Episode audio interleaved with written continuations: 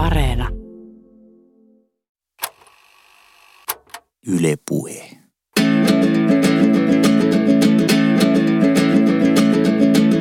Tommi Liimatta, suuri selkkuteoria.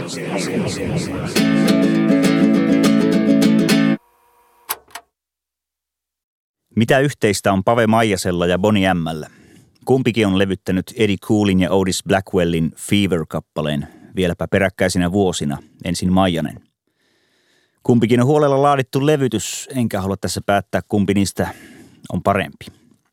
Ensin oli rytmi, sitten tuli sana, esitti hip-hop-artisti Hannibal, tulenkantajat yhtyen ensimmäisellä levyllä. Kyseinen rivi on levyn ensimmäisen kappaleen ensimmäinen, mikä onkin sattuvin paikka jykevien ensimmäisyyksien esittämiselle. Alussa oli puntti, sitten joku keksi rokin ja silloin puntti alkoi väpättää. Alkaa Rauli Banning Somerjoen levytys Näin käy rock'n'roll, jonka on sanoittanut Jarkko Laine.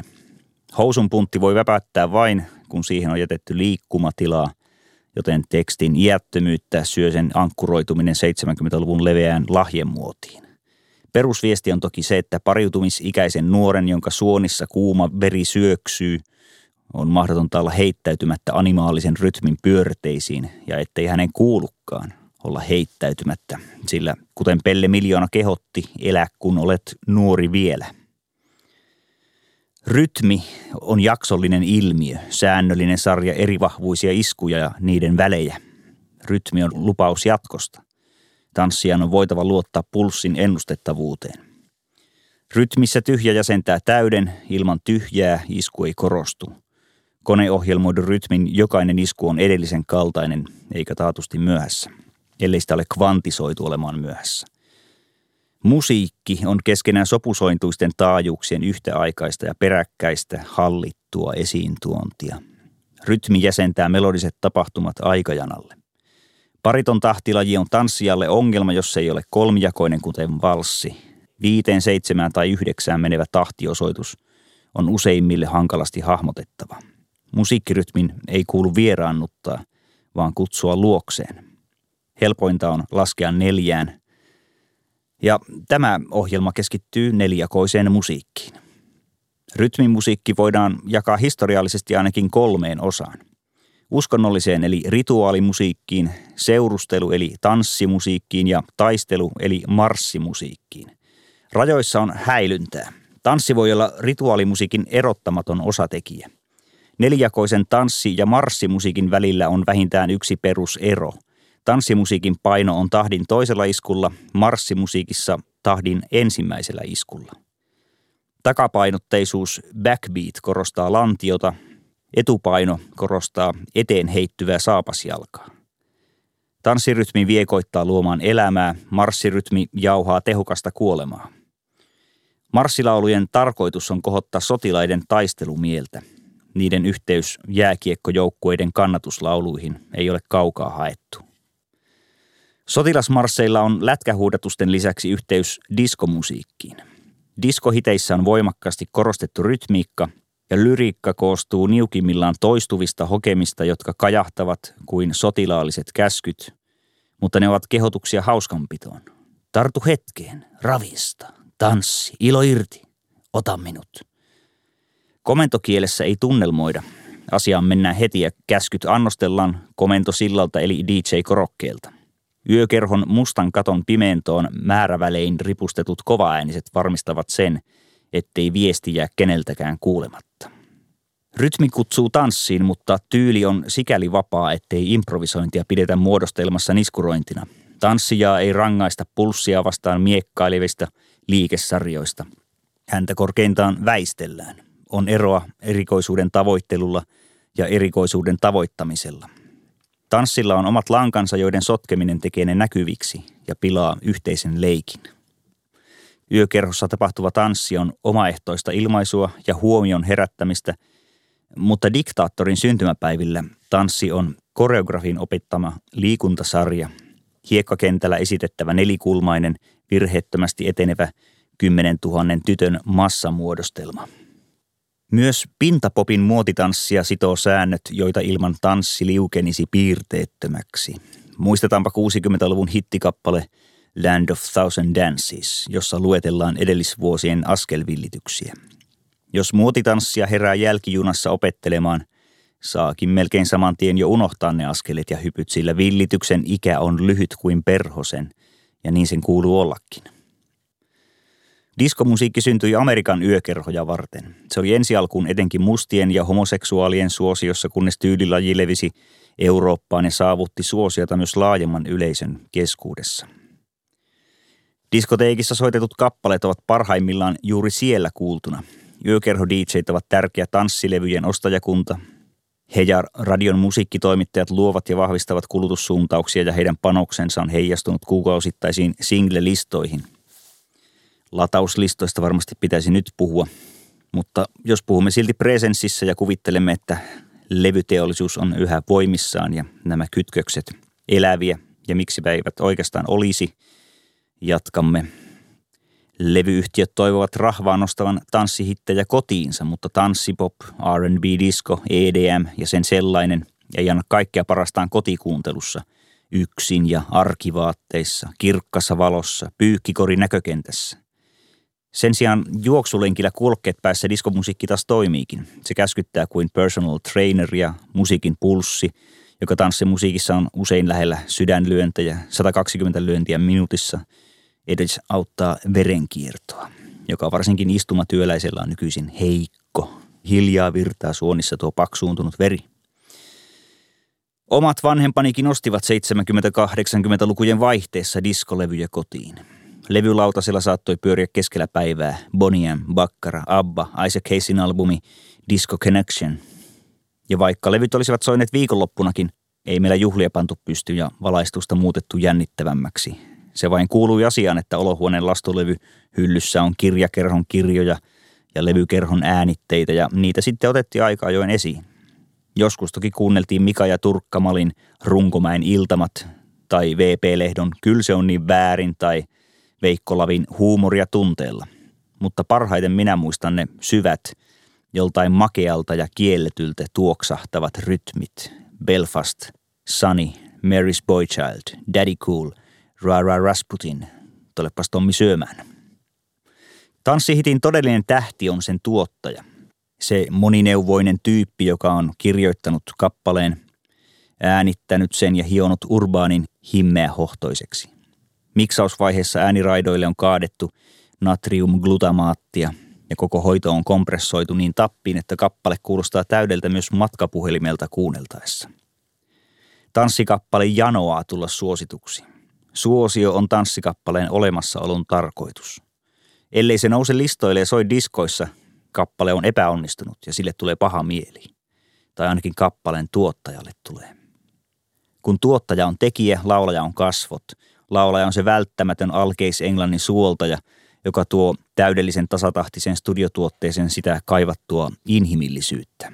Ja vaikka tanssipop-teollisuus on anonyymiä ja etäistä, mainoskuviin tarvitaan silti kasvot, mielellään nuoret naiskasvot, sensuellit ja salaperäiset. Naiskasvoilla onkin lähinnä esteettinen tarkoitus. Ne eivät henkilöi tekijää, joka onkin aivan toinen, nimittäin se epäesteettinen mieshenkilö, joka ei koskaan saa aurinkoa – mutta käyttää aurinkolaseja silti ja jonka takapuoli on kasvanut kiinni miksauspöydän tuoliin. Tämän päivän tanssipop on vahvasti koneistettua midi-mallinnuksia hyödyntävä digitaalisesti äänitettyä musiikkia, mutta osattiin sitä koneita käyttää jo kauan ennen nykyistä kovalevytallentamisen kautta.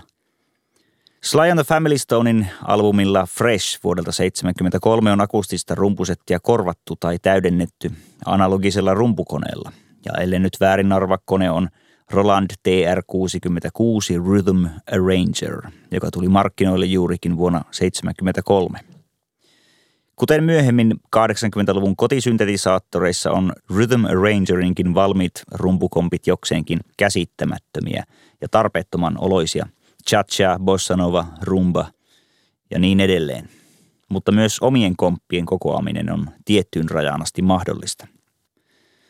Fresh-albumilla Roland puksuttaa sympaattisesti, mutta tosi lihallinen ja elävää soittoa mallintava työstö ei tästä puukuorisesta kojeesta vielä irronnut.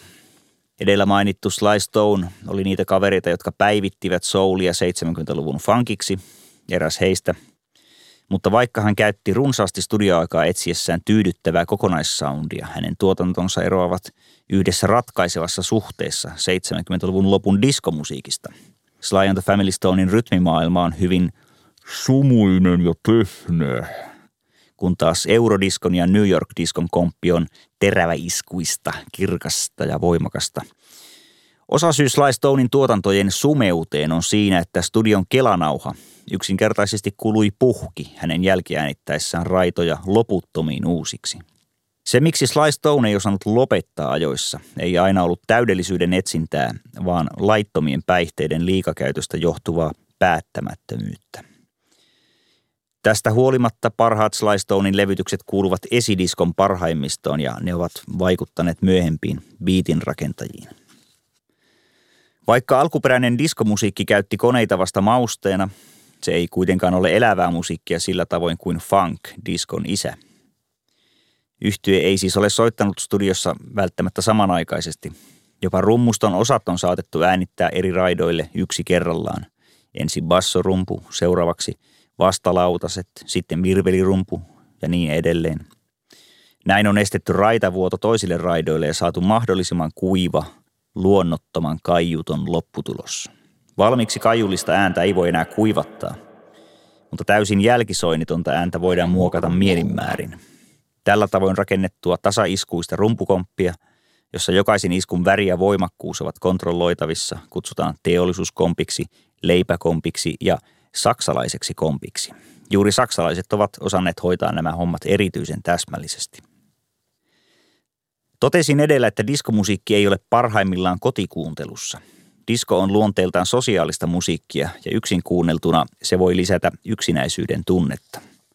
Samalla tavalla kuohuviini on sosiaalinen juoma, tarkoitettu nautittavaksi lähimmäisten kesken hyvässä seurassa, ja kuohuviinin juominen yksin kotona voi lisätä yksinäisyyden tunnetta, kun tilanteesta puuttuu se jakamisen komponentti.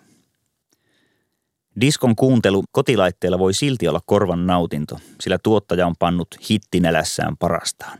Hän on suorittanut äänilaboratoriossaan kylmää harkintaa ja tähdännyt kuumaan lopputulokseen, maksimaaliseen tunnevaikutukseen kuulijassa. Hittituottaja tietää, mihin kohtaan asetettuna joku kaukainen pianokoskettimen kilahdus saa meidät kyyneliin. Hän tietää myös, että silmämme pysyisivät kuivina, jos piano kilahtaisi puolikin sekuntia eri aikaan. Kuulija ei voi tietoisesti kuulla kaikkia monikerroksisen levytyksen raitoja.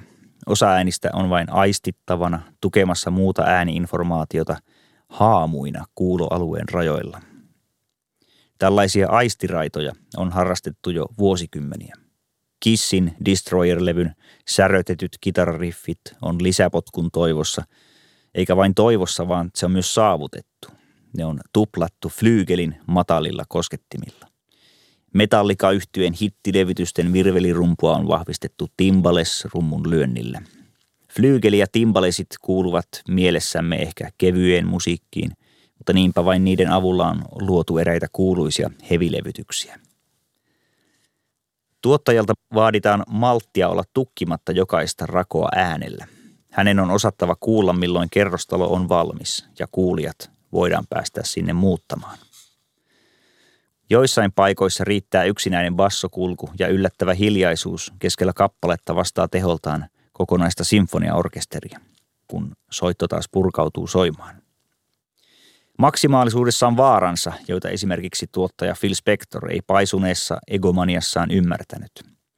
Ja sairauksien tapaan tämäkin sairaus paheni – Vimmainen päälle soittaminen ja soitin ja laulukimppujen kaiuttaminen ei lopulta enää vahvistanut, vaan heikensi kappaletta. Spectorin kunnianhimoisin tuotanto siihen mennessä, Tina Turnerin esittämä River Deep Mountain High vuodelta 1966, on pitkän työstövaiheen myötä imennyt kaikki lisätyt äänikerrokset itseensä. Ja lopputulos on miinusmerkkinen, etäistä pihinää jostain vastarannalta. Rakentaessaan mahdollisimman suurta äänivallia Spector saikin aikaan ääntä syövän mustan aukon.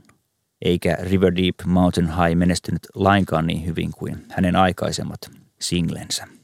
Hänen tuottamansa singlet pitää tietysti lisätä, koska hän itse ei niissä suutaan juuri aukonut.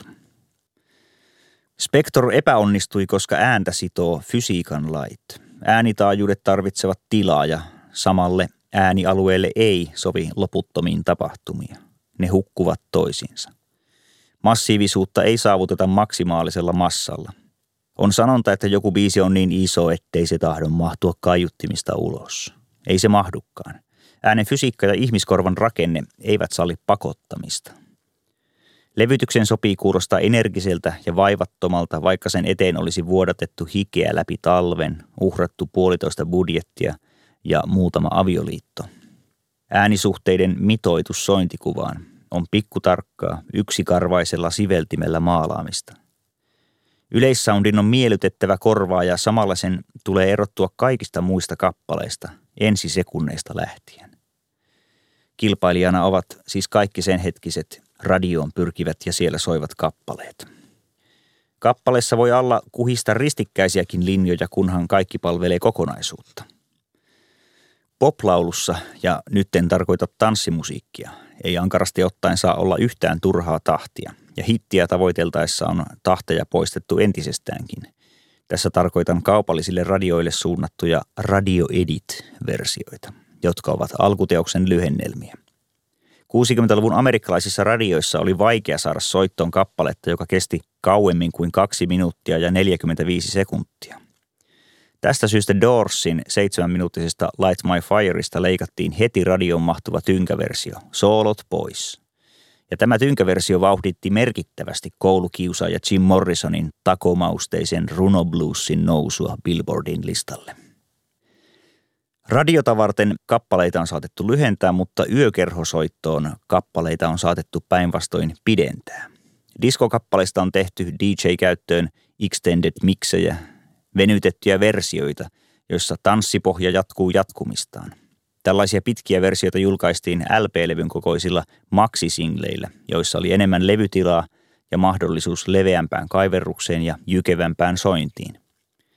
Maksisinkkujen kohderyhmä oli disco DJt, mutta 80-luvulla makseja julkaistiin myös rockmusiikin puolella perusyleisöä varten, esimerkiksi Apua orkesterin hyvän tekeväisyyslevy Maksamme velkaa.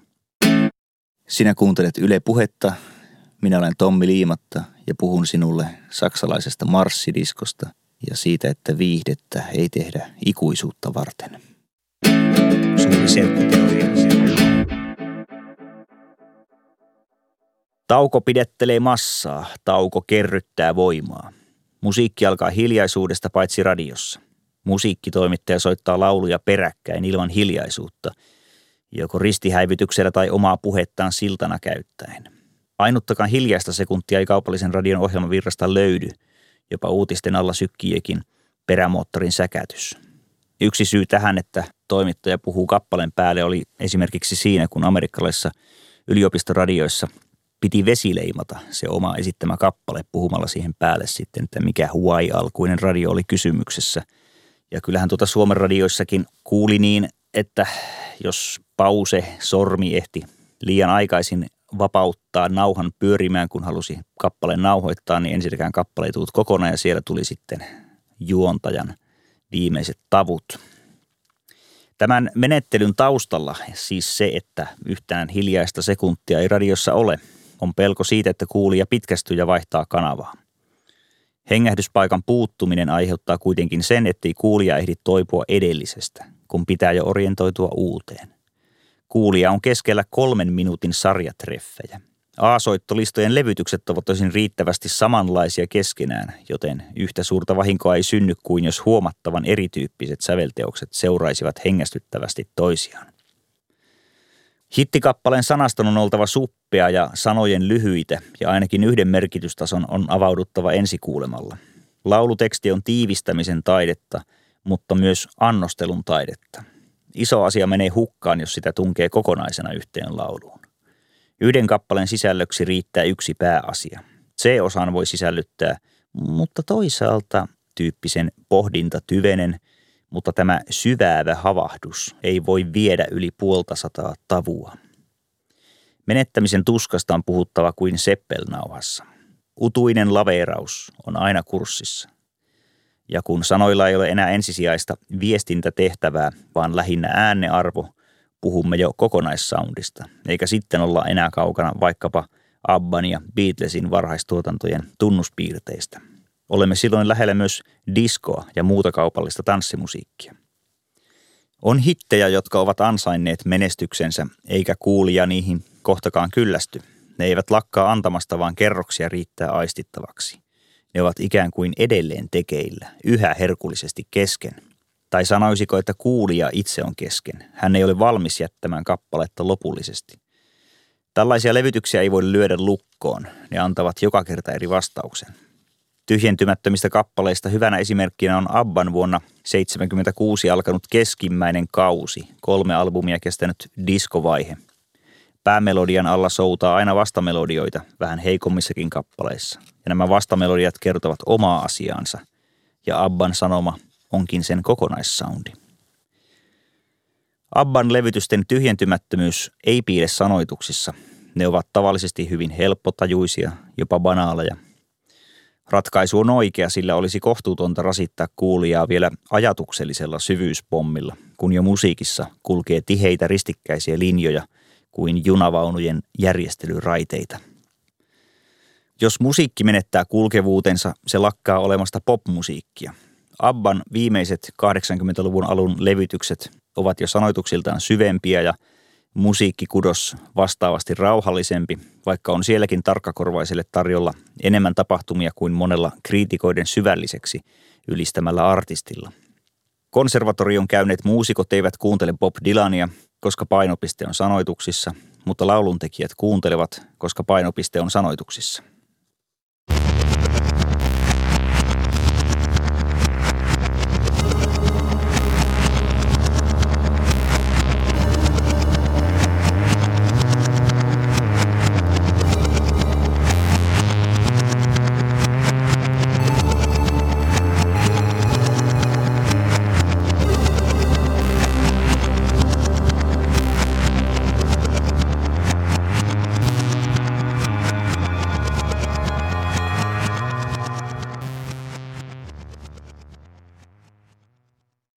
Bonnie M. oli vuosina 76-suunnilleen 86 aktiivisesti toiminut länsisaksalais-karibialainen laulukvartetti, jossa paino on sanalla kvartetti.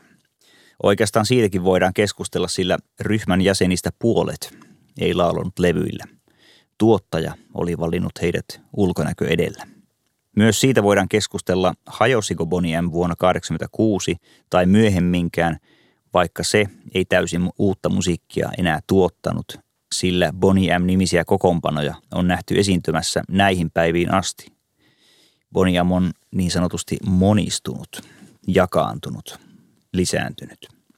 Kun ensimmäinen suosio hiipui ja muuttui suvantovaiheen jälkeen pysyväksi nostalgiakannatukseksi, ei uuden luominen ollut enää tärkeää, eikä oikeastaan edes suotavaa. Joka tapauksessa voidaan sanoa, että Bonnie M oli eurooppalaisen diskomusiikin suunnan näyttäjiä ja kymmenen vuoden levytysurallaan myös genren pitkäikäisimpiä. Bonnie M ei ollut perinteisessä mielessä bändi, koska kaikki jäsenet olivat korvattavissa ja tuosta syystä se olikin tyypillinen diskoakti. Levyillä soittavia muusikoita ei päästetty valokuviin eikä heidän nimiään pidetty esillä. Bonnie M alkoi yhden miehen luomuksena ja sellaisena se jatkoikin – Tuo mies oli müncheniläinen Franz Reuter. Nuori Reuter otti 60-luvulla taiteilijanimekseen Frankie Farian ja lauloi joitakin kevyitä poplevytyksiä. Seuraavaksi hän pudotti poikamaisesta Frankiestä IEn pois. Frank Farian siirtyi lauluhommista studion puolelle ja tuotti muun muassa Gisela Wuchingerin levyjä. Ja vuonna 1974 Farian teki vaihteeksi oman levytyksen Bump muotitanssille omistetun kappaleen Baby Do You Wanna Bump ja otti pseudonyymikseen telkkarista keksimänsä nimen Bonnie M. Kun Baby Do You Wanna Bumpista nousi hitti ensin Hollannissa ja sitten hitti muualla Keski-Euroopassa, Farianille tuli kiire koota nimen taakse ryhmä TV-esiintymisiä varten. Hän halusi neljä tummapintaista jäsentä, jotka osaisivat myös tanssia – Pienen etsinnän jälkeen ryhmä oli koossa. Naiset Liz Mitchell, Marcia Barrett ja Maisie Williams ja ainut miesjäsen Bobby Farrell. Hittikappale vaati jatkokseen kokonaisen Boney M-albumin. Äänityksiä tehtäessä Farian tajusi, etteivät Maisie Williamsin ja Bobby Farrellin äänet itse asiassa soveltuneetkaan hänen tarkoituksiinsa. Vaikka Williams oli Farianin ensilöytö ja tämä oli tuonut Farrellin muassaan. Näin ollen studiossa luotu laulusoundi käsitti vain kahden jamaikalaistaustaisen naisen ja Farianin itsensä lauluäänet. Bobby Farrellin etuna oli hänen tanssitaitonsa sekä komea afrotukkainen ulkomuoto, jonka yleisö pystyi hyvinkin yhdistämään levytysten matalaan mörinään, vaikka äänen tuottikin valkoihoinen ja punahiuksinen Farian.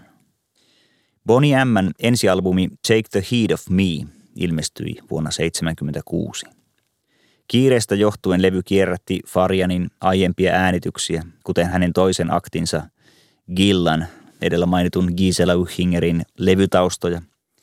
Saksaksi lauletut osuudet vain korvattiin uusilla englanninkielisillä. Daddy Cool oli ainut nimenomaan tälle levylle äänitetty uusi kappale. Daddy Cool sisältää jo kaikki tärkeät ainesosat.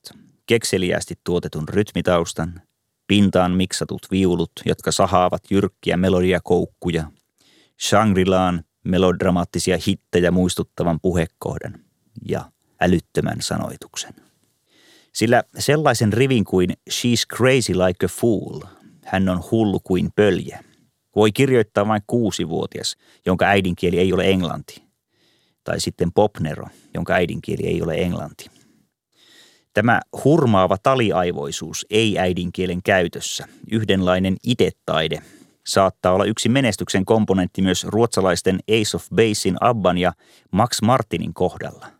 Suomalaiset ovat maailmanvalloitusyrityksissään jonkun Music Export Finlandin tai vastaavan tuella eli armottomassa tulosvastuu hiessä olleet niin arkoja, että kieliopin pitää olla oikein ja tuloksena on ollut sitten varovaisesti matkivaa ei-omaperäistä musiikkia kun juttu on kuitenkin niin, että eivät monet kotikielenä englantia puhuvatkaan aina osaa kirjoittaa.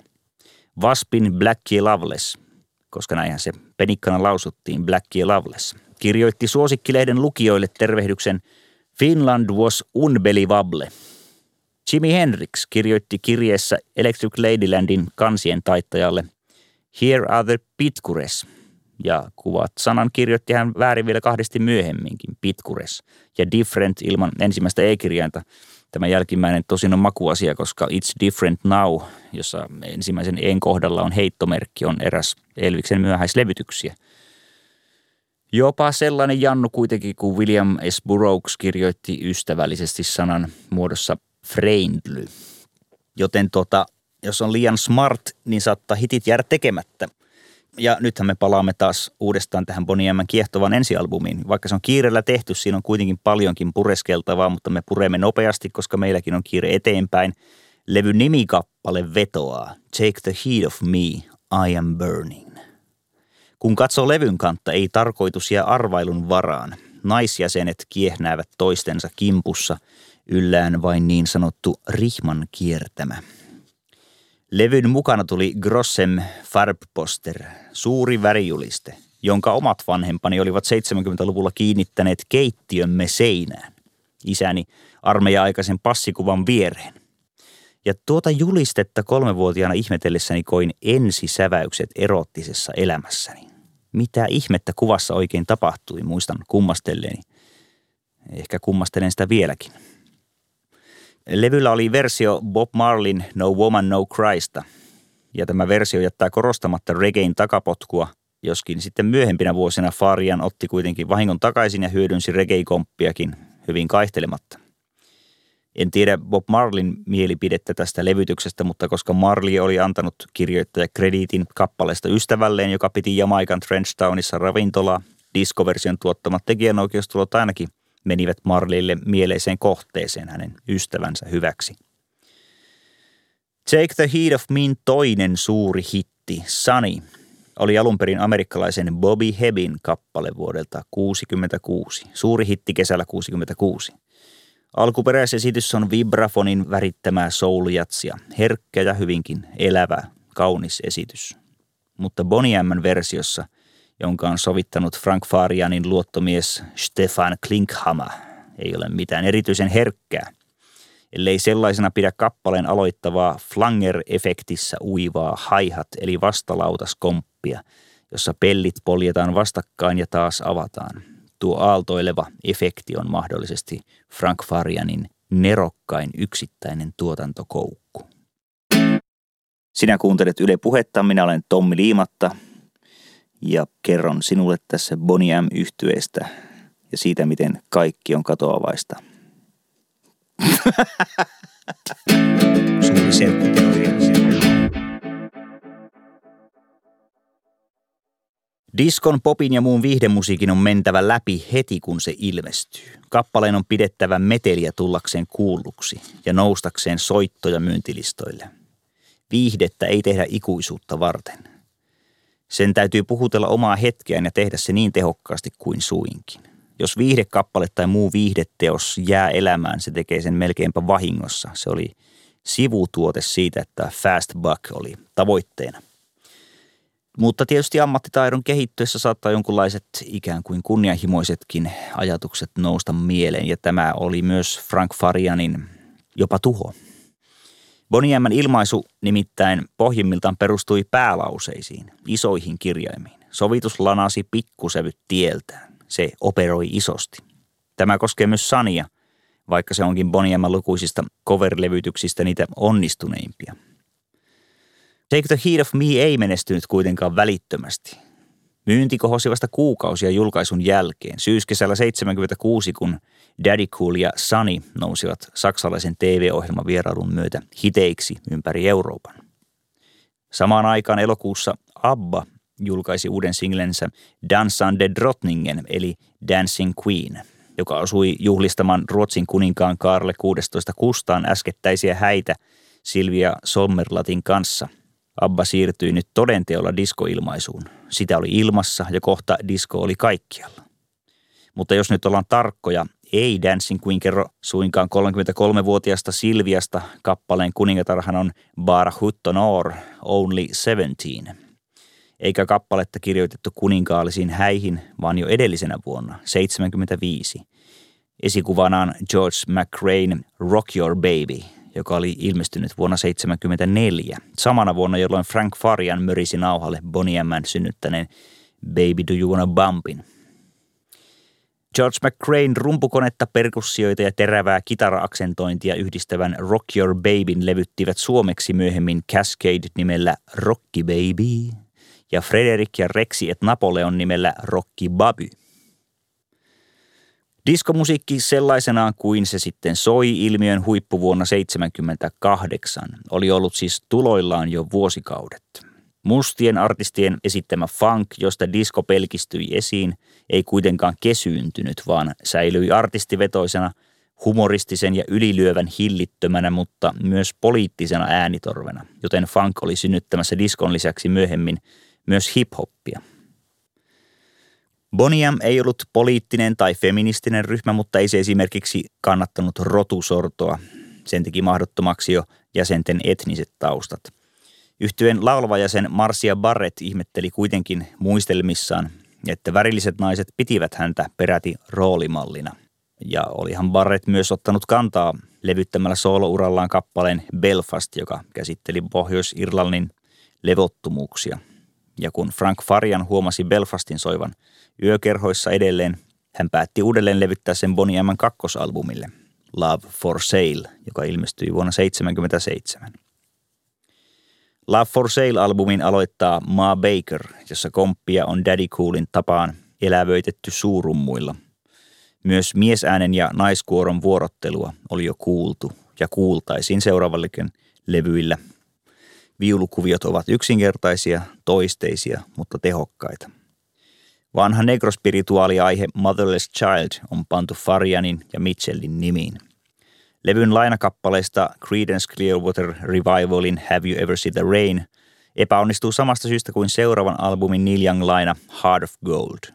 Se poistaa rokin, mutta ei anna mitään arvokasta tilalle. Love for Salein päättävä Still I'm Sad on vanha Yardbirdsin kappale, myös Rainbown levyttämä, mutta kun hidas tunnelmoiva ilmaisu ei ollut Bonnie vahvuuksia, versio jää kylmäksi. Tämä albumi menestyi ensialbumia paremmin ja Bonnie M lähti nyt oikealle kiertueelle taustayhtyeenään The Black Beauty Circus. Keikoilla pääsivät laulamaan nyt myös ne kaksi jäsentä, joita tuottaja ei studioon koskaan huolinut, tosin taustalaulajien hautaamina ja toisaalta vahvistamina. Vuosi 78 oli niin diskokuumeen kuin Bonnie M huippuvuosi. Kolmas albumi Night Flight to Venus oli avaruusteemainen, ainakin kansikuvan ja nimikappaleen verran. Tuo levyn avaava teos oli kolmevuotiaalle meikäläiselle peräti pelottava esitys, ja sen aikana jo rullaa käyntiin Rasputinin voittoisa Tomikomppi. Äänimaisemana Night Flight to Venus on onnistunut. Kuiva robottiääni juontaa rakettilennon lähtölaskennan ja tähtien takaiset syntetisaattorit soivat avaruuden yksinäisyydessä. Raita jatkuu saumattomana Rasputiniin. Rasputin, josta Frederik teki oman suomennoksensa tai esitti jonkun toisen suomentaman version ja Sleep Sleepers väänsi Rapsutin nimisen tarinan satiaistartunnasta, on sävellyksenä ja levytyksenä Bonnie huippusuorituksia. Sanoitus onnistuu jopa raapaisemaan valtioiden välisiä suhteita. Neuvostoliiton johto kun ei erityisemmin pitänyt siitä, että keisari Nikolai toisen neuvonantaja Grigori Rasputin esitetään – armottomana naisten miehenä ja mikä huolestuttavampaa, poliittisen vallan käyttelijänä.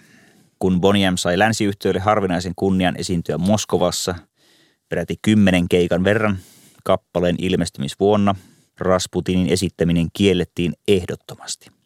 Oh, those Russians, kappaleen lopussa huokaistaan. Mainittakoon, että Bonnie M. miesjäsen Bobby Farrell kuoli vuonna 2010 sydänkohtaukseen – ja samassa kaupungissa ja samana päivänä kuin aikoinaan oikea Rasputin, nimittäin Pietarissa 30. joulukuuta. Mutta Night Flight to Venus-albumin suurin hitti on vielä mainitsematta. Psalmia 137 lainaava Rivers of Babylon, B-puolellaan Brown Girl in the Ring, oli ilmestymisaikanaan Britannian kaikkien aikojen toiseksi myydyin single – ja on edelleenkin kaikkien aikojen myydyimpien sijalla seitsemän. Rivers of Babylon on jamaikalaisen reggae-yhtye The Melodiansin alkuperäisteos vuodelta 70 ja Brown Girl in the Rain puolestaan vanha jamaikalainen laululeikki, jossa pyydettiin Show Me Your Motion. Night Flight to Venus-albumilla oli onnistumisten lisäksi turhaa täytettäkin. Neil Youngin Heart of Gold ja Roger Millerin country-kappale King of the Road – ovat yhtä tarpeettomia kuin seuraavan albumin reggae-esitys Beatlesin Two of Usista. Nämä diskomuotoilut eivät voineet ylittää alkuperäisesitystä jo siksi, että rockissa on iso merkitys dynamiikalla ja persoonallisella esitystavalla. Diskossa taas monotonialla, kerrostamisella ja epäpersonallisella puhdasvireisyydellä. Nykyään digitaalinen vireenkorjaus on jo niin tavallista, että viritettyyn lauluun tottunut teini-ikäinen saattaa pitää jopa jonkun Eaglesin lauluharmonioita häiritsevän epävireisinä. Tavoittaakseen entistäkin laajemman yleisön, nimittäin aikuisväestön, joka kävi kirkossa vaan ei diskossa, Frank Farian pani porukkansa levyttämään viestiltään kristillisen joulusinglen Mary's Boy Child. Bonnie M. suosio kasvoi juuri siksi, että se levytti diskon ohella myös kevyttä poppia. Tässä vaiheessa ehkä oman menestyksensä hullaannuttamana Farian paljasti saksalaisen Bravo-lehden haastattelussa, että puolet Bonnie jäsenistä ei laula levyillä lainkaan. Ja seuraavalla vuoden 79 albumilla Oceans of Fantasy myös ilmoitettiin ensi kertaa kansiteksteissä todelliset solistit – Oceans of Fantasyllä ilmaisuspektri käsitti eurodiskotamppauksen lisäksi karibialaissävyistä poppia ja amerikkalaista funkkia. Karibian alueen soitinperinteistä oli poimittu steel pan lyömäsoitin, mutta tämä ei muuta suhtautumistani Bonnie M. perimmältään epäherkkänä yhtyenä. Steel panille soitetaan viulusektion asemesta melodioita esimerkiksi Gotta Go Home kappaleessa musiikillisen turismin hengessä – Sama tietty ulkokohtaisuus koskee El Lutea, joka muistuttaa ihmeen paljon Abban Fernandoa, ruotsalaisten syrjähyppyä, perulaiseen tai espanjalaiseen huilu- ja kitara ilmaisuun. Bahama Mama oli paluuta alkukauden hokemastomppiin. Albumin ulkopuolisena singlenä julkaisiin Hooray, hooray, it's a holly holiday, jota on hyvin vaikea lausua ilman, että rupeaa laulamaan kertosäettä. One Way Ticket kappaletta. On usein luotu Bonnie M. Kappaleeksi, mutta esittäjä on Eruption. Englannissa perustettu yhtye, jonka soundin samankaltaisuus Bonnie Mään selittyy sillä, että Frank Farian hääräsi Eruptioninkin taustalla. Eruption levytti Bonnie M. Tavoin Hansa-levymerkille ja esiintyi Bonnie M. Kiertueilla lämmittelybändinä. Lisäksi Eruptionin laulaja Precious Wilson vieraili Oceans of Fantasyn funkiksi sovitetussa Sam and Dave-kappaleessa Hold On, I'm Coming – One Way Ticket muistuttaa siitä, että artisti oli Frank Farianille ja sovittaja Stefan Klinkhammerille ensisijassa väline, jonka avulla he toteuttivat pään sisäiset visionsa.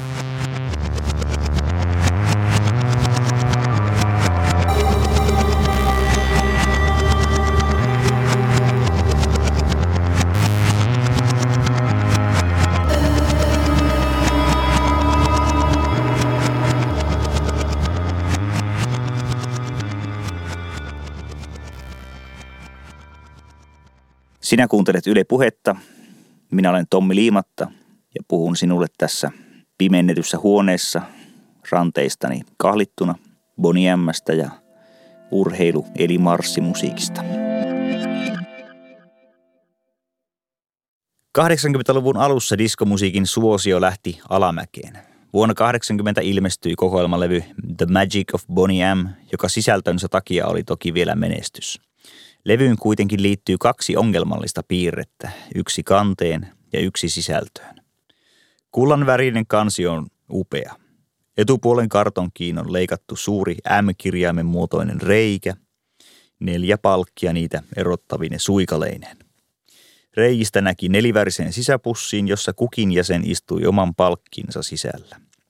Mutta nuo ohuet kartokisuikaleet repesivät helposti katki, enkä ole koskaan nähnyt divarissa sellaista yksilöä, jossa suikaleet olisivat säilyneet ehjinä. Toinen ongelma on se, että levyllä on 20 kappaletta ja 72 minuuttia musiikkia. Määrä oikeuttaisi tupla-albumiin, mutta ties mistä syystä tämä kaikki ahdettiin yhdelle levylle. The Magic of Bonnie M onkin pisimpiä koskaan julkaistuja yksöisalbumeita. Kokonaispituus oli ongelma, mikä kyllä tiedostettiin, sillä joitain kappaleita on lyhennetty alkuperäisestä. Yhdelle levypuolelle ei kannata kaivertaa yli 23 musiikkiminuuttia. Sen jälkeen kaiverus ja soundi ohenevat merkittävästi ja signaali vaimenee. Iskevään jytinään perustuvassa diskomusiikissa on täysin järjetön ratkaisu antaa levypuolen yrittää puolen tunnin rajaa.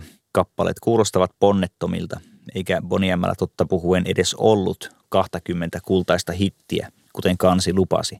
Ainakin kuusi kappaleista olisi voinut jättää pois. Oliko kokoelmalevyn toteutuksen epäonnistuminen merkki Farianin vauhtisokeudesta vai mistä, mutta Boniem ohitti nyt lakipisteensä.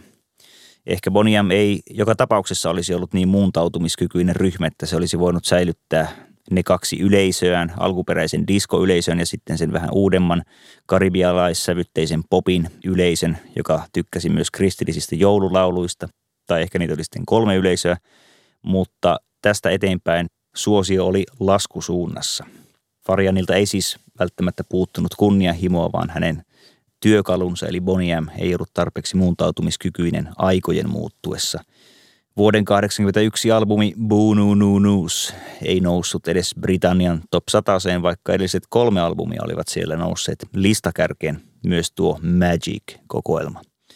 Boonu Nu News, jota en muuten halua lausua enää milloinkaan elämässäni, koska se on liian hankala ja tarkoittaa kuitenkin onnellisuutta jollain Karibian alueen kielellä.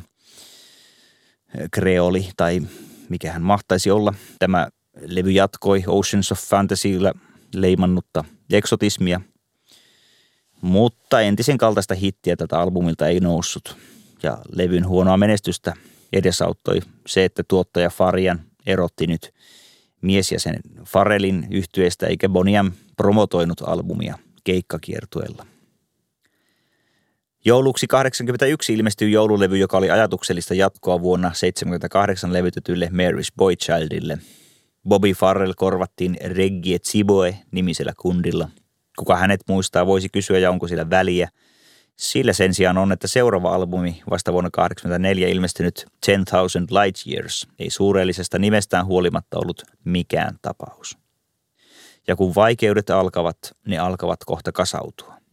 Kalimba de Luna oli top 20 hitti Saksassa ja mahtui kärkikymmenikköön Ranskassa, mutta entisen voittoputken jälkeen sijoitus oli vaatimaton. Kurssi ei noussut, vaikka Reggie Siboe sai mennä ja Bobby Farrell teki paluun. Eihän Farrell ollut levyillä ennenkään laulanut. Seuraavan vuoden albumi osoitti tuottaja Farianin menettäneen mielenkiinnon omaan luomukseensa. I Dance jäi yhtyeen viimeiseksi uusia kappaleita sisältäväksi levyksi. Yhtyeen hajottua virallisesti vuonna 1986 ei suinkaan seurannut hiljaisuus, vaan lakikiistat yhtyeen nimen käyttöoikeuksista ja pitkä kokoelmalevyjen, remiksausten ja nostalgiakiertueiden aika. Vuonna 1992 uusi kokoelmalevy Gold nousi useassa maassa listoille, luultavasti Abban vastaavan Gold-kokoelman vanassa. Aika oli kypsä nostalgialle ja alkuperäiset diskokauden kokeneet jo noin nelikymppisiä. Mutta siinä missä Abban uusi kokoelma kunnioitti alkuperäislevytyksiä, ei tuottaja Farian voinut pitää omasta Goldistaan näppejään erossa, vaan uudelleen miksaili nauhoja ja lisäili niille elementtejä, joiden hän kuvitteli sopivan 90-lukulaiseen korvaan. Maailmalla on 90-luvulta lähtien kiertänyt useampikin Bonnie M-niminen ryhmä, mikä on täysin loogista, kun muistaa yhtyen epäyhtyemmäiset syntyvaiheet. Kuka tahansa on korvattavissa paitsi tuottaja, joka oli maininnut silloin Bravo-lehden haastattelussa 70-luvun lopulla, että kaikki Bonnie M:n julkijäsenet eivät levyillä laula. No, tietysti Frank Farian tunnetaan myös 80-luvun lopulta Millivanillin tuottajana. Farian sovelsi Millivanilliin samoja tuotantoperiaatteita kuin Bonnie M, mutta tällä kertaa yleisö ei sulattanutkaan hyvällä ilmoitusta siitä, että kaikki Millivanillin jäsenet eivät itse laula levyillään eivätkä oikein sitäkään, kun esiin sitten astuivat oikeat levylaulajat, The Real Milli Vanilli. On hittituottajan pelastus, että osaan kuuntelijoista hänen luomansa villitykset menevät kuin veitsi voihin, mutta kyynisyydeltä tuottaja ei sitten kokonaan kyllä pelastu. Hänellä on oma kokemuksensa suurten joukkojen ohjailusta. Menestyvän viihteentekijän nahka on niin paksu, ettei siihen mikään älykköjen pilkka tartu. Ei joku iskelmien sanoittaja edes väitä tekevänsä suurta runoutta ja vakuudeksi hän esittelee sinulle kesämökkinsä, purjevenensä ja pitkän vaalean vaimonsa, jolla on slaavilaiset poskipäät ja joka on niin uusi, että hänellä on vielä hintalappukin niskassa.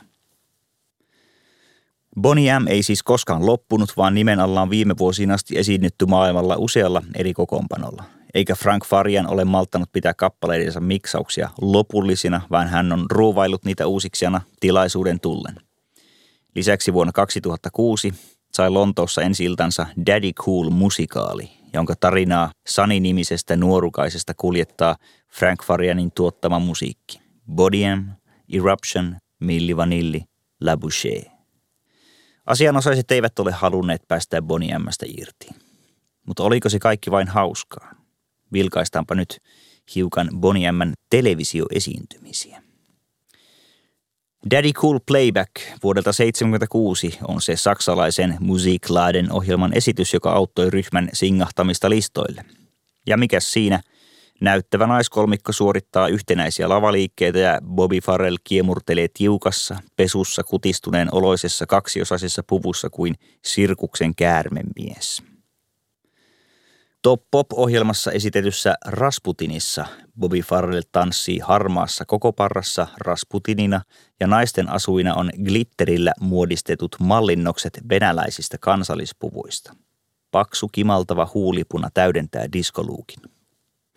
Sopotin laulufestivaalilla 79 kuvattu Hooray Hooray It's a Holly Holly Day näyttää meille Boniaman kiertueyhtyeen Black Beauty Circusin – johon kuuluu muun muassa shakeiksi pukeutunut Fender Rhodes sähköpianon soittaja, konttoristin oloinen syntetisaattori Jannu, kultapuhuinen fonisti, kolmenaisinen taustakuoro ja funk-överisti pukeutuneet kielisoittajat.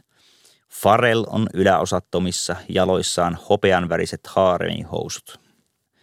Litz Mitchell taluttaa yleisöstä lavalle pönäkän partamiehen, joka ei ole kunniasta millänsäkään, vaan tanssahtee hillitysti kädet nyrkkeinä, päässään pieni lippalakki, jonka kaltaisia rehufirmat jakelivat Suomessa mainoslahjoina maidon tuottajille ja joita sitten löytyi ympärinsä unohdettuina traktorista, leikkimökistä ja navetan maitohuoneesta.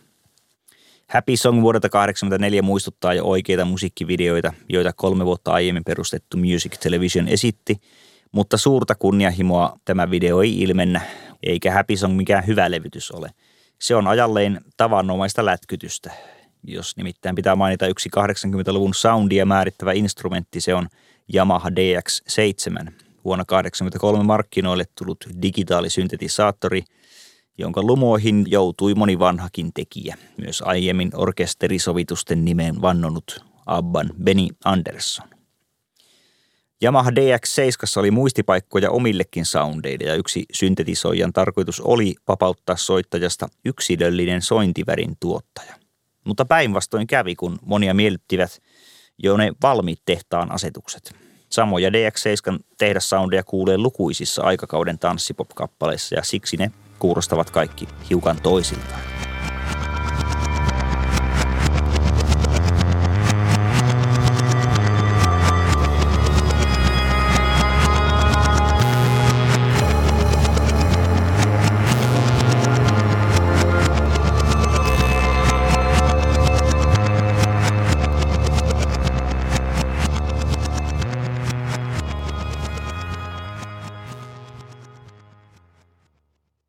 Boni M on levytetty suomeksi enemmänkin kuin sliippareiden huumorirapsutinin verran. Mona Karita levytti Rasputinin, Jaana Hermunen Elluten, Piritta Perälä Bahama Maman, Danny Teräsmiehen eli Daddy Coolin. Lisäksi on suomennettu kappaleita, jotka olivat kovereita jo Boni Mlle, kuten Kisu Järströmin Alla polttavan auringon eli Rivers of Babylon ja Päivin, koko nimeltään Päivi Kauttoniemen levyttämät No Woman No Cry ja Sunny – Suomidiskon varhaiset solistit olivat iskelmälaulajia, jotka 70-luvun tapaan olivat muutenkin tottuneet esittämään käännöskappaleita. Mutta yksi ensimmäisistä todella onnistuneista diskolevytyksistämme oli kotimainen sävellys. Asialla edellä mainittu Päivi. Hän levytti vuonna 1977 Toivokärjen Liljan kukkatangon, jonka diskosovitus hyödynsi kekseliästi mannermaista orkesterisovittamista – Suurten yhtiöiden käyttö iskelmätuotannossa jatkui 80-luvun alkuvuosiin saakka kärjistettynä siihen hetkeen, kun iskelmä- ja mainostuottaja Jori Sivonen osti Fairlight-syntetisaattorin. Iskelmän koneistoissa ilmestyi kevyen viihdemusiikin kentälle viimein myös laulajia, joilla ei enää ollut iskelmän taustaa, vaan he olivat varttuneet diskomusiikin kaudella. Joskus viihdelevytykseen ilmestyy painoa, gravidaa melkein, kuin vahingossa nimittäin silloin kun asialla on erityisen etevä solisti. Parhaat laulajat ovat onnistuneet puhaltamaan merkitystä aivan avuttomiinkin tekeleisiin. Itse asiassa juuri surkean tekstin käsittelyssä laulaja punnitaan, sillä onhan paljon helpompaa rakentaa talo ojitetulle maalle hyvälaatuisista materiaaleista, kuin jos tontti on suota ja tiilet purenevat käsiin. Mestaritulkitsijan tavupainotukset luovat lauluun rytmisten lisien ohella merkitysvivahteita, jotka eivät voisi välittyä pelkästään sanoja lukemalla. Pelkän silmän varassa me joudumme eksyksiin ja pelkän järjen varassa emme aina selviä perille. Voimakkaassa kriisissä ei lääkkeenä aina toimi etäännyttäminen ja älyllistäminen, järkeily. Kun alta vedetään matto, haaveet murskataan, firma kaatuu, rakkaan kuva onkin pedon naamio – voi jostain tusinaballaadista yllättäen olla lohduttajaksi.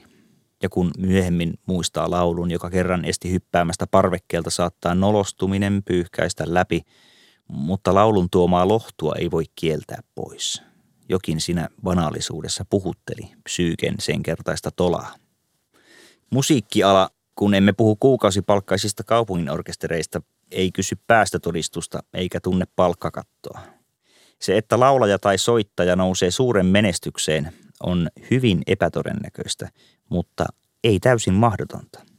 Tämä pienen pieni mahdollisuus, ehkäpä juuri minä onnistun, on se rako, johon riittää toiveikkaita tunkijoita aivan pysähtymättömästi.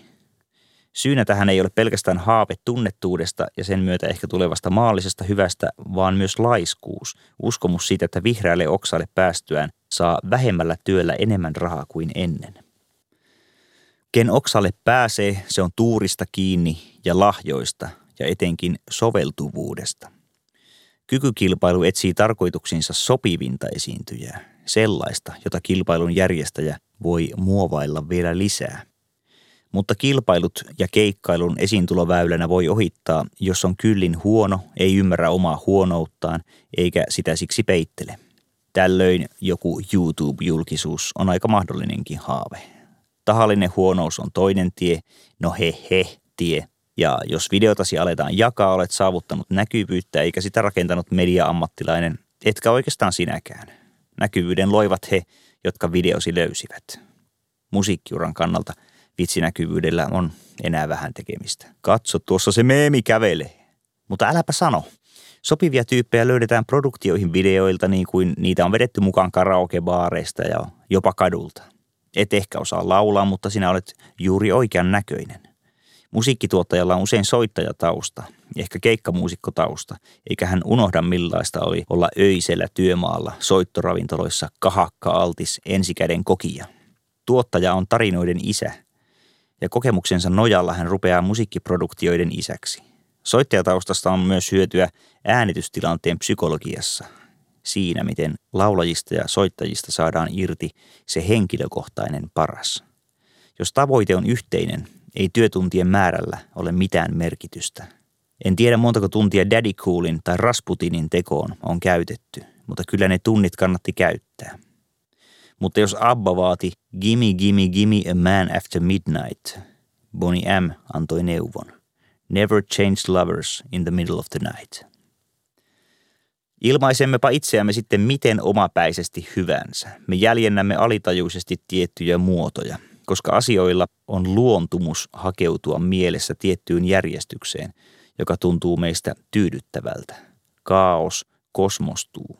Komponentit loksahtavat tuollaiseen kokonaisasentoon, milteipä itsestään. Asiat olivat kytköksissä toisiinsa jo kauan ennen kuin me älysimme tulla paikalle. Ainut kokonaan edeltäjätön tapahtuma on ollut universumin alkaminen. Ja olemmeko edes ainoita kaikkeudessa vai poteeko sittenkin sydänsuruja ja ummetusta joku muukin populaatio siellä sumujen takana, minne avaruusluotaimemme eivät yllä? Tai kenties syltävätkin, mutta meitä suojellaan liialta tiedolta ja jotain jätetään kertomatta. Tiedämme vain sen, että ensin oli rytmi ja sitten tuli sana.